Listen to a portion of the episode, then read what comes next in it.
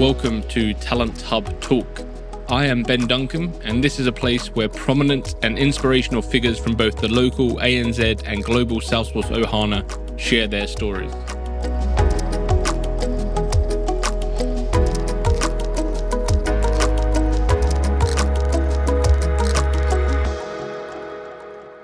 In today's episode, I'm delighted to be joined by Anand Narasimhan. Anand is the CTO at S-Docs and previously spent 15 years working for Salesforce. He was the 11th person to become a Salesforce CTA globally and has sat on many CTA review boards as a judge, including being involved in judging the first 10 CTAs. Anand shares some insight into how he first came to work for Salesforce, which technological advancements he has been most interested in, and explains how he sees tools like ChatGPT being used in the enterprise. Anand also talks me through where he sees opportunities for advancement in the internal collaboration space, how Slack may play a role in this, and what he is most excited about for the future and his role at S-Docs. I really enjoyed having Anand as a guest, and I hope you enjoy the episode. Anand, thank you so much for joining me. All right. Thanks, Ben. Thanks for taking the time. I know it's late evening for you. Appreciate you being flexible enough to accommodate my schedule. Oh, anytime. I'm really keen to hear more about your journey and I'm really excited to unpack that. So I would have done it at any time of night, but yeah, glad we're here now. So look, I obviously you've been in the ecosystem for a long time, and I think some of the people listening to this might not know your background and your journey. So what I'd like to know, because you were an early entrant into the world of Salesforce and cloud computing, what was it that originally, excited you about moving into this space and specifically joining Salesforce way back when? And back then, did you envisage that you would still be working in the ecosystem now in 2023? I mean, that's a funny question. I laugh because my Salesforce journey was completely unplanned, zero attraction to Salesforce. I had heard of Salesforce.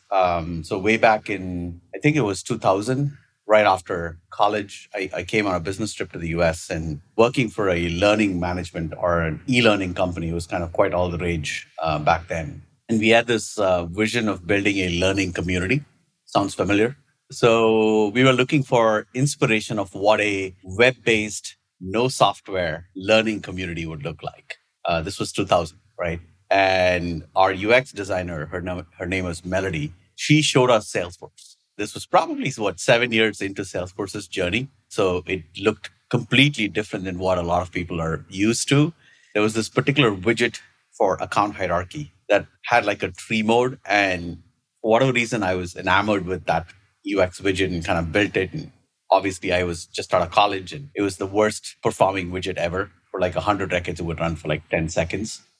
This is 2000, so browsers weren't as performant. So I had heard about Salesforce, and then I since moved on from that company to an offshoring SI, Cognizant Technologies, came over to the US on an immigrant visa, and then I spent about 5.5 years with these guys, was deep into the Java land. It was kind of getting to become a technical lead. It was hardcore programmer, all that stuff. And out of the blue, someone in LinkedIn in 2007, and that was probably early days of LinkedIn. I don't know how I got into LinkedIn either, but I got into it.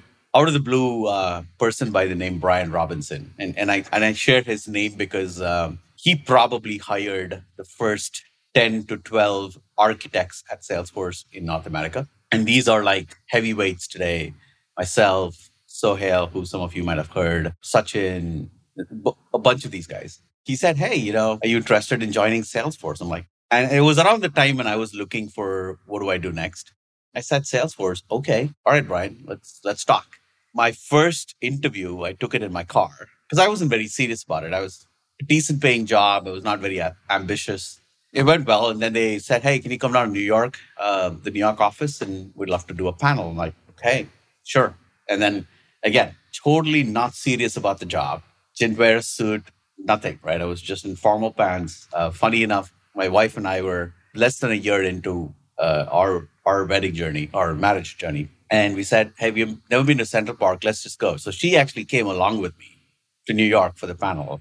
And she was sitting maybe about 50 feet from where I was actually doing the interview. Again, totally not serious. And I'm re-emphasizing the point of how not serious I was. So I met with Mary, who some of the listeners might know, a few others. And then then we had lunch, went to Central Park, did our thing, went back home. And then Thanksgiving came along. We went out to Florida for our official honeymoon. And then I was in Disney Epcot, I think. And then I saw this email from Brian saying, hey, we'd like to make you an offer. It was important because it is totally accidental. I had not heard of Salesforce at all. And then I joined. My boss was a person by the name Rob Pickerel, who's kind of another legend in Salesforce. I call him the godfather of Salesforce architects because he stood up that team. My first call, he was in Atlanta. I was in New Jersey. My first call was hey, and I asked him a very simple question. I said, hey, look, I'm a Java guy. Yeah, I'm a hardcore programmer. I have zero background in CRM. I don't even know how to spell Siebel. And my first week was Siebel this, CRM this, that this, and all that. I'm like, why did you hire me? I have zero background in CRM. And he's like, sure. How about this? Why don't you go through the whole process? We'll talk in about 6 months and you can ask me that question again. And till date, and I ended my career at Salesforce 15 years this past January in 2023. And I have never asked that question to him again. Never. Long-winded answer to it was a complete accident. And I'm so happy the accident happened for a variety of reasons. Because I would have never imagined being in the Salesforce ecosystem for 15 years. So when I introduce myself to customers, I say I joined Salesforce when Apex was just announced to be GA. Visualforce was in dev preview. And all we had was S-Controls. And we were a single cloud product. Service Cloud didn't even exist. And it was not called Sales Cloud. It was called Salesforce. Actually, it was called salesforce.com. And the logo was no software. Astro, Chatty, all the various mascots did exist. It was kind of interesting. We had a fabulous time trying to solve for problems that today are somewhat trivial. Yeah, I can imagine it. I mean, what a journey. Did you see it as a risk when you joined? Maybe. Coming from where I was, yes. Right, and we had not decided whether we were going to stay in the US for long. We were just married, so we're let's take it one step of the way. In fact, my wife didn't know I was kind of going through all this interview, so I came home and I said, "Hey, there's this interview process. Let's just go." We went through all the process. They got the offer letter, and then I went back to work at Cognizant. And then I just told my boss I'm leaving. I came back home and I said, "Hey, I've accepted the offer itself." So she's like, "What?" She didn't know how to drive. She was in a completely new country. She had spent less than a year in this country. I had never traveled for work until then, right? And at that point, Salesforce was Monday to Thursday kind of thing. So she freaked out a bit. So there was a lot of risk there. We said, look, it's honestly speaking, better pay. I was probably not sure what I was getting into, right? Absolutely not sure. I was just look, they needed some technical talent. In fact, I felt a little appreciated by they called me a technical architect. In the world that I was in, architect was held on a pedestal, right? These are guys that think about awesome distributed systems and all that.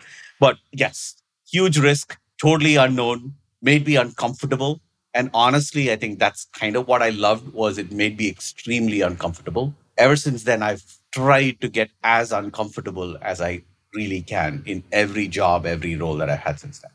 Obviously, you asked your boss, why did you hire me? But how quickly did you realize that you were on a rocket ship? I'd say maybe after my first or second project. Back then, projects were about 4 to 6 weeks.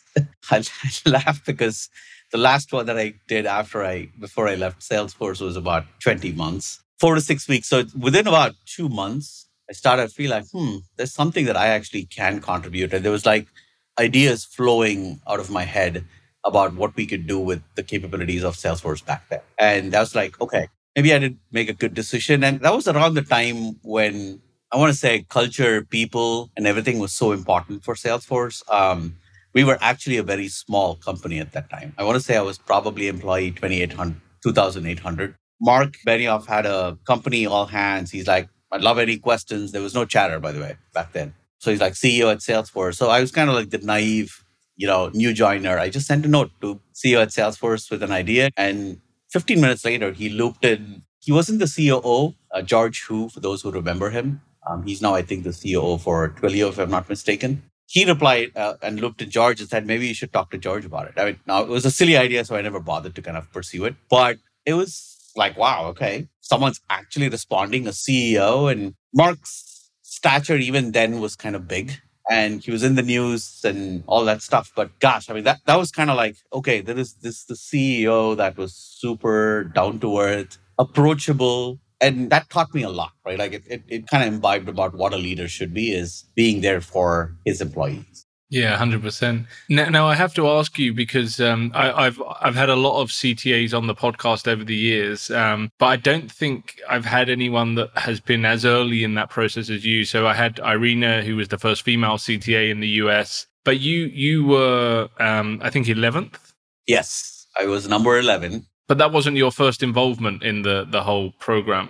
It was not. So the reason I was number 11 is because I had to certify the first 10 in order to get certified myself. So my involvement, I kind of forget the date that CTA started. I want to say maybe 2009, 10 maybe is around the time when it started. So one fine day, Rob, my boss, maybe my boss's boss at that time, he said, hey, there's this architect program. I've nominated you to be a judge. I'm like, once again, what the heck? I mean, what do you want me to do? What is supposed to be judging? And what am I judging? He's like, don't worry, we've kind of talked about it. So we got a kickoff and we were talking about it. And we had our first two beta candidates. First one was Sachin. So Sachin actually was the first CTA ever, Sachin Rangan. You should have him in the podcast, by the way. He's actually pretty cool. And then the second one was Fred Stute. I think he was in Australia back then. He's since on a Japan, and he's doing things that are totally outside of Salesforce now. But those two were and I think one of them was at midnight, because Fred it was either his midnight or our late evening, one of those. And the beta and the first two beta boards, I want to say it took us about 6 hours each to judge. And it was brutal because we had no idea how we were going to do it. There was just differing opinions. Well, that's wrong. And no, sharing rules don't work that way. And that can't be done declaratively. So we were arguing about solutions. And it was honestly fun because we were actually solving the scenario as much as the two candidates were solving themselves. I think we shaped the program in many respects. The judging process was new. There was kind of some constructs that come with certifications on key parameters to judge and all that. But at that time, review boards had 5 people. There were 4 technical people and then 1 person that had a somewhat functional technical background, but not necessarily technical. And it was kind of interesting to see all those varying conversations about things. And I think that kind of shaped what was important for being an architect. It taught me a lot, to be honest, right? And it got me uncomfortable about a lot of things like governance, for example, because being a technical mind, I never kind of thought about governance. But then hearing a lot of these guys speak about governance and these different ideas and Scrum and Agile and Scrumafall and whatever made me think about, okay, maybe I should go read something up. And it kind of taught me to go and seek some of this. And to me, being a CTA judge, I actually learned more than the candidates. I mean, I don't know if I should be saying that, but I learned these nuances about the platform that you never get time to play around with. And it was fascinating. So we shaped the program. For a while, we were kind of how we were judging and how we were scoring was interesting. We were using Google Sheets. The irony of us being Salesforce and using Google Sheets to kind of judge was super, super interesting. And then we helped shape and build the first app. Ironically, the first app was a Visual Basic software app installed on our computers. The viewers can figure out the irony in that. How do we judge? What's the right thing? And what's the weightage? It grew. And at some point, we started to love these sessions, right? And it went from 1 session in a day to 2 in a day. And we would do about 10 in a week. So it would take about 3-4 hours for each session. And I think now we're down to a science of having 2, but with enough breaks. And I think it's an hour and a half right now. Obviously, over the years, you continue to sit on review boards. You've probably done as many as anyone or right up there in terms of being a judge. A lot of people that listen to this are on that CTA journey. So what would be a message you would want to get across to potential CTA aspirants that are going through that journey? As a judge, what would you want them to know walking into that room? Yeah, so I probably... This applies to anything outside of CTA as well, right? So there's 3 core principles that I actually tell everyone, right? Number 1, be a really good problem solver, right? It's super important for you to tackle the problem at hand. Second is adapt yourself. You will be wrong. We don't expect you to get everything 100% right. In fact, I would say not everyone actually has gotten it right all the time. So don't be 100% right. I mean, even for the certification exam, the passing scores anywhere from 66% to 72%. They expect you to not have 30% of the answers wrong, right? So adapt your answers. You could be wrong. And then when a panel prompts you for something, don't expect that you were wrong in that. Sometimes they're just wanting to know if you can go to the next level of detail. And the third is actually bringing it all together with a very coherent articulation of your solution. Because when you have like point solutions that don't connect to each other in the scenario, it's hard to follow and it feels like you're just throwing arrows at problem. And a lot of people just throw a whole bunch of like word soup around, like flows and governor limits and all this.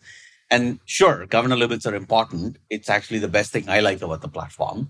But governor limit in the context of the scenario. You've got 100,000 requests per hour. Therefore, you may be at risk of running into this API limit, or you might have a concurrent Apex limit, or document storage is only so far in Salesforce. You might want to offload that to it. So put it in context of the scenario. So those are the four things, right? So problem solving, adaptability, well-connected articulation, and think on the feet. At the end of the day, it might sound like real-life architects are not thinking on the feet. I actually think the best and practicing architects think on their feet every time. Customers walk in and they're like, well, I need to be able to do this. Then like you need to ramble out 6 solutions in your head and then say 3, and one of them needs to be realistic and feasible. Yeah. And it's quite a daunting thing, right? You go in, you've got, especially when it's face-to-face, and now obviously a lot of them are done on video, but I think a lot of people, their perception is that the judge doesn't want them to pass or, is looking for holes in their solution. Like everyone that walks into their room, you want them to walk out with a pass, right? You want them to achieve the outcome. Yes. We try extremely hard to pass the candidate. Like we know what the journey that they've gone through, right? Like some of them take a year sometimes, and it's a struggle, and some of them have been through it multiple times. And so it's a little more intimidating when you come back for the second time. So completely empathize with it. We try extremely hard. So that's another thing I would add to the earlier list is the judges here are trying hard to get you to pass. It's like your professors in universities, right? Like they don't want to fail you. They actually want to help you learn and actually get through so that you get your degree. So obviously, Salesforce pioneered cloud computing, and you've been in the ecosystem for a long time. So what other, over those years of you being in the Salesforce world, what other technical advancements have kind of really taken your focus and I guess grasped the most interest from you? Obviously, I'm influenced by recent events, but I won't start with the recent ones. I think the notion of just SaaS and everything as a service without needing software, I think has been constantly reinvented so many times.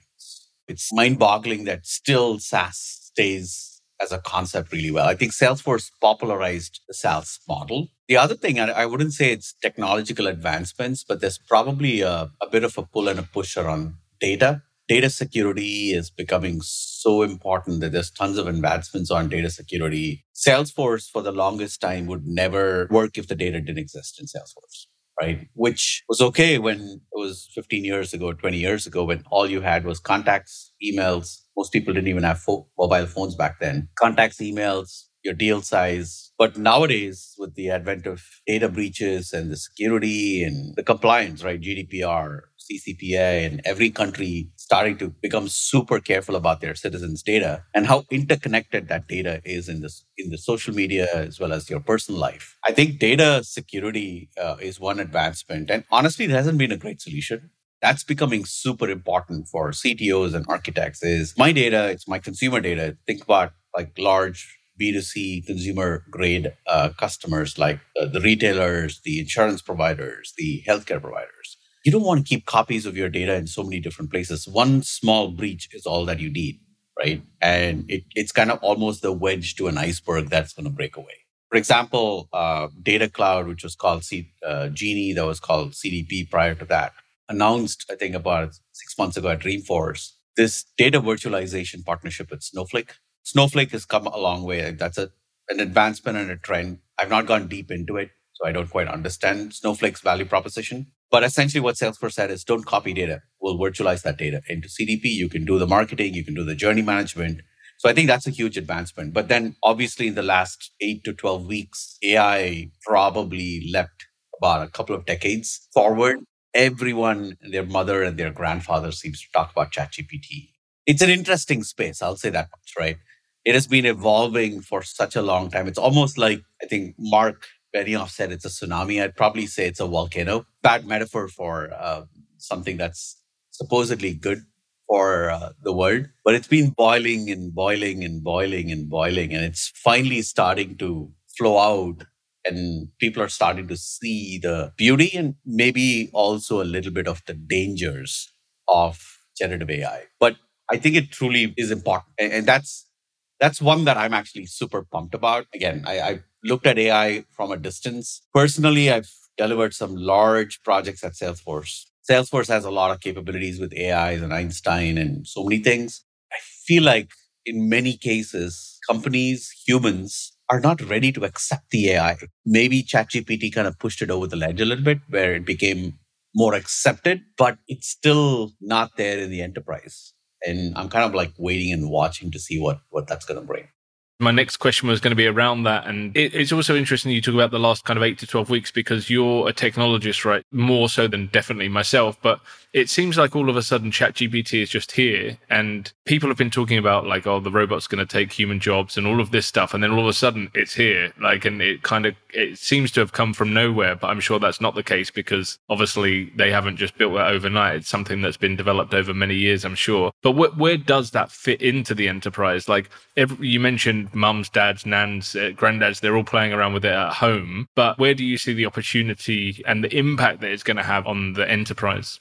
I'm thinking because that's where I actually struggle. And this is why I've not embraced it as much as I would as a technologist. Italy banned ChatGPT, right, for privacy reasons. And there was someone, I don't know how true this is, but I'll have to actually check for myself. It was someone asking ChatGPT, can I put pineapple on pizza? And ChatGPT says, yes, you can. And the fun for the true pizza enthusiasts and the true Italians is that you never put pineapple on pizza. I for one, actually love pineapple and jalapenos on pizza, but I'm digressing. I think the enterprise notion of AI in general and the enterprise notion of ChatGPT is still evolving. Salesforce, of course, announced Einstein GPT. I'm kind of curious what they will make out of it. But let's break that down a little bit of what they announced, and then I'll come to general purpose ChatGPT and AI as well, right? So Einstein GPT, there was a whole bunch of like predictive tools, I think for agents where you could kind of do recommended responses. Some of that kind of existed even prior to that announcement. So it probably was a good marketing splash in that respect. They had the Apex and test code generator stuff. Sure, was that awesome? I think so. But it's not going to eliminate the armies of developers, right? In my opinion, that whole thing is going to take the citizen developers, the no-code armies, and actually make them low-code armies. Because now you have this really capable language model that understands programming constructs, that you can actually tell it, hey, I want to basically write a trigger on the contact object that copies the email and creates a campaign member, right? Super trivial example. Now, for a no-code person, an administrator or a business analyst, that's super daunting. But the reality is they put it in ChatGPT. It actually gives you not just the trigger code, it actually gives you the test class code with it. That's great. So it's a learning tool. In fact, that's why GitHub has it in Copilot. Other companies are starting to evolve and make it a Copilot. I'd love for Salesforce and anyone from Trailhead's actually listening, integrate ChatGPT into Trailhead. Trailhead's a pretty good learning platform. Make it more intelligent and smart by making it Trailhead. Maybe give it clues and whatnot, right? So I think it's a learning tool. And every day on LinkedIn, I see about look at what ChatGPT can do.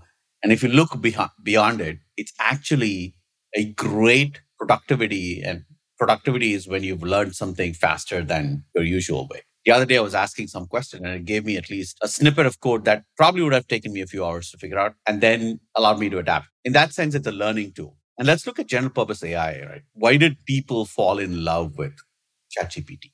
Yes, the AI part's smart, but Google's probably 10x, 100x, 1000x better in a lot of this, right? And Google search is evolving. And nowadays, way back then, you would put in a question, it would be a bunch of links ranked and all that stuff.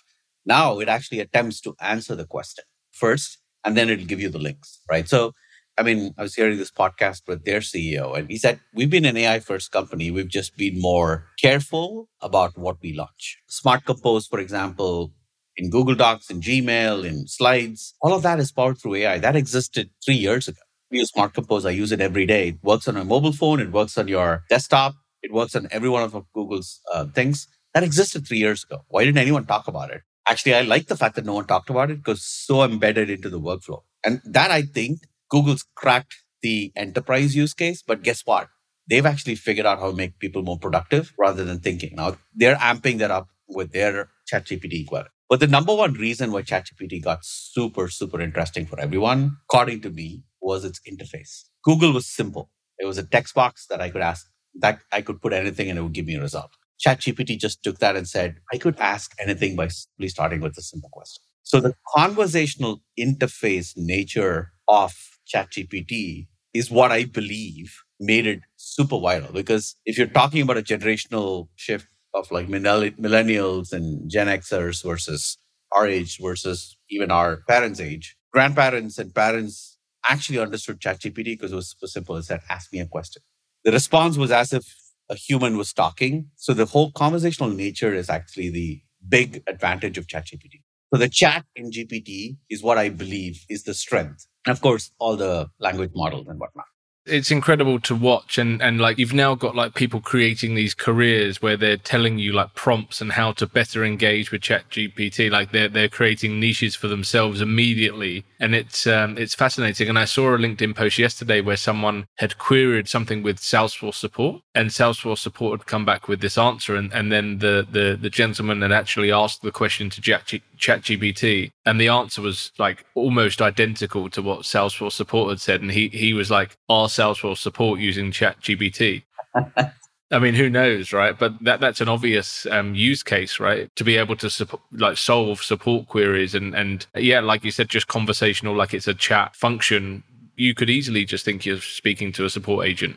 Yeah, I agree. I mean, it's also when you want it, where you want it, it's super important, right? Think about cloud computing, SaaS, platform as a service. I mean, it was, and this device, right? Like, why did iPhone become super viral? It was information when you wanted it, where you wanted it. The integrated nature, and Slack, ChatGPT's got this whole plugin model. I've not really read much about it. But Canva, which is an amazing SaaS startup that I actually love, based out of Australia, they're introducing, and they're like, just tell me what you want. And it generates a completely new picture, icon, background. Suddenly, I don't have to kind of like get a UX person or an illustrator to kind of build me something. ChatGPT does it. DALL-E, I sketch on the side and I'm a more visual guy and I love DALL-E. And that's also from the same organization that ChatGPT did, where I can give you a prompt and it'll generate an amazing image. I've not heard of that. Yeah, DALLE is how it's done. So OpenAI, DALL-E, and there's several models. Stable Diffusion is another one. And it's starting to do photorealistic images. I'll do a shout out for Ike. Ike Wah is a content creator for Salesforce. He does a ton of hilarious videos. And he actually posted on LinkedIn how in real life, some of the Salesforce mascots would look like. It's fantastic. It's photorealistic. It's awesome, right? Like, yes, it's kind of like a fun thing, but sure, right? I think there's a lot to come in terms of the enterprise. I've still not seen a true enterprise grade business case for it. People are like, you can send emails with it. You can automate and make it more effective and personalized. But it's not going to magically do something for you because I think it all is outward facing. Like that's the other thing with ChatGPT and AI. It's all outward facing, the edge, as I call it. It's working on the edge where sales and your customers meet. But what people don't realize is that there is a whole lot of inward-facing stuff that no one's actually tackling. And to me, that defines the enterprise. My next point was around collaboration. And do you think that's an area that hasn't evolved, like internal collaboration? Yes, 100%. Let's take the journey, right? Like, even chat as a construct. There was probably IRC chat and some of the geeky, nerdy ones way back when the internet was started. But really, chat kind of became popular because of a company called AOL. AOL Instant Messenger, like they started kind of the concept of chat. Was this before MSN Messenger? It was probably around the time. But AOL Messenger, for whatever reason, was really, really popular in the US. I was back in India, but our colleagues would use that and we would just, it was just as if that person was there now. Video calls didn't exist. Audio calls didn't exist. It was the days of Skype and whatnot. I think the notion of chat rooms hasn't changed. Facebook arguably changed it a little bit with this notion of feeds. And then they added AI with recommended feeds and sponsored feeds. And it's kind of gotten complicated and political and whatnot. So that was probably a good leap in terms of collaboration. And then Salesforce, with the announcement of Chatter, probably brought that into the enterprise. And then rapidly, every other enterprise SaaS application started to do that, right? SAP had Jam, Microsoft bought Yammer, integrate that. It's called Viva now. Every enterprise app had this bubble with a chat icon next to it. And suddenly you had all of these collaboration aspects. And my hypothesis, and I felt like we went from MSN Messenger, Yahoo Messenger, AOL Messenger to probably the dominant three, to enterprise collaboration, to about 8 different tools that had enterprise collaboration. So you went from these single point collaboration tools where at least you had one place where you could all collaborate to these islands of collaboration, right? If you look at a typical enterprise, you've got salespeople using Salesforce. You've got finance people that are probably living in Excel spreadsheets, SharePoint and whatnot. You've got operations people living somewhere else. You've got accounts receivable people living in Oracle Finance or SAP Finance. ERP people living in SAP. You've got culture teams and employee teams probably looking at Slack or Teams. You've got meetings with customers in Slack, Teams, WebEx, Google Meet.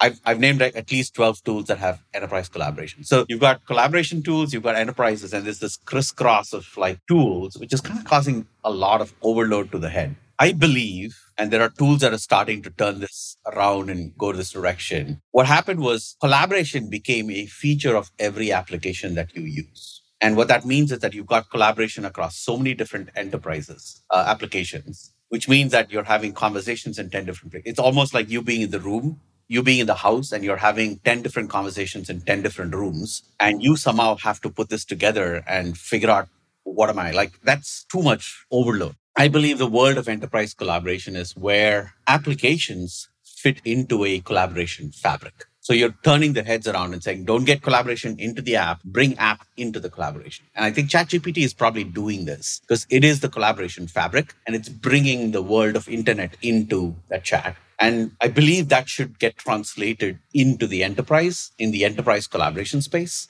I've not seen anyone do it well thus far.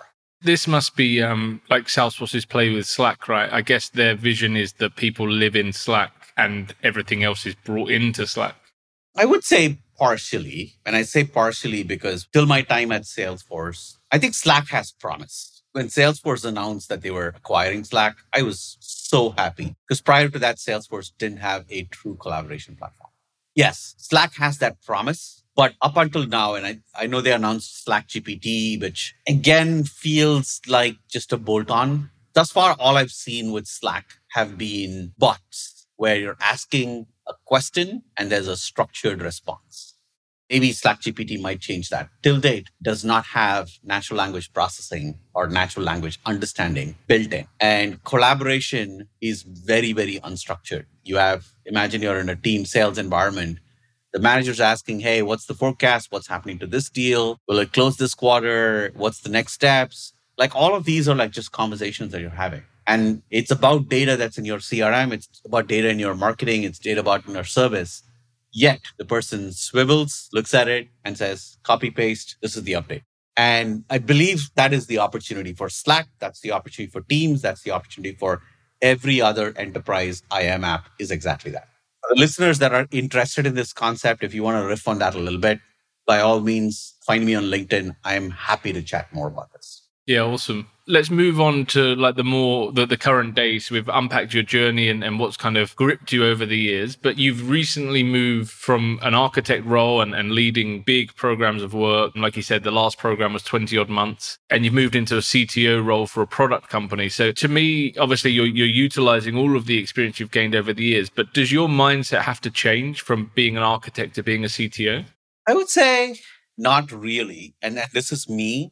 Because I looked at projects and programs while I was doing it at Salesforce as problems and patterns versus, hey, I need to go solve this DevOps problem. Okay, I solved it. I forget about it. Go to my next program. I need to solve the same DevOps problem, solve it, move on. I need to sell the same. There is a pattern to this, right? Right from 2008 when I joined Salesforce, I've always been this There's a pattern to all this, right? Like one of my patents in the US was for a tool called metadata.io. And this was conceptualized by me and my friend Ganesh in 2009 when Copado, Flossom, AutoRabbit, GearSet, none of them existed. And what we essentially patented was this notion of CI/CD on platform, on a SaaS model, with the ability to do diffs across. So I've always seen and had this passion for looking at patterns, which is what brought me into S-Docs. Of course, I knew the founder and chairman, Dan, who is also a Salesforce architect. So if you're an architect, and there's two architects, right? So architects that are looking at problems and problems as problems that you solve, and architects that look at problems as patterns that you continue to accumulate. When someone says, hey, we have this thing, I'm like, well, I've actually got that solution in a pattern catalog. Let me pull that out and say, this is what we did, right? So that's what kind of brought me into the world of this. So it was a natural transition for me. And of course, being a technologist, it kind of was a kid in a candy store for me because I get to play with a lot more technologies, with a lot more focus on a problem. So that was kind of like the big transition for me. So what is it that's most exciting for you then in playing in this world? I work for a company called S-Docs, as you can see on my logo on my shirt. Our key value proposition is we take the work out of workflow. And that's super important, right? And a few minutes ago, I talked about the edge and the ChatGPT, right? So in a typical enterprise, you've got the front office, that is the sellers, the agents, the marketing people that are touching customers with marketing campaigns. You've got the basement office or the back office, which is AR, finance, HR to an extent. All of that, right? Where those are critical systems, security, all of that, right? Infrastructure. Both sides of this, the inner edge and the outer edge, if I can call it that, are well served by enterprise applications today, right? Salesforce solves for sellers, for service agents, for marketing. Workday solves for HR. Oracle Finance solves for finance. ERP is solved by SAP and many other companies like that. But there's a huge body of work in the middle, which I call it the middle office. And it's otherwise called operations. You've got sales operations, service operations, marketing operations, HR operations, finance operations. They are the unsung heroes of the enterprise. I've been way too close to sales deals at Salesforce. Why do they not get any love from anyone, right? Like sales guys are like, I need to get this deal done, approve this pricing. Like they are just a clearinghouse and it's extremely unstructured, no automation. They live in Excel, Slack, email, Word documents. And gosh, sometimes post-it notes and, you know, people just walk by and say, what the heck? So for me, there is this huge opportunity of overlap between automation and operation. That to me is where I'm most excited about S-Docs because S-Docs today is in the document automation world. So we solve the document operation automation side of things. But there's a whole set of other worlds out there just in that middle office that got me excited about it. And that's what I'm hoping to take the company.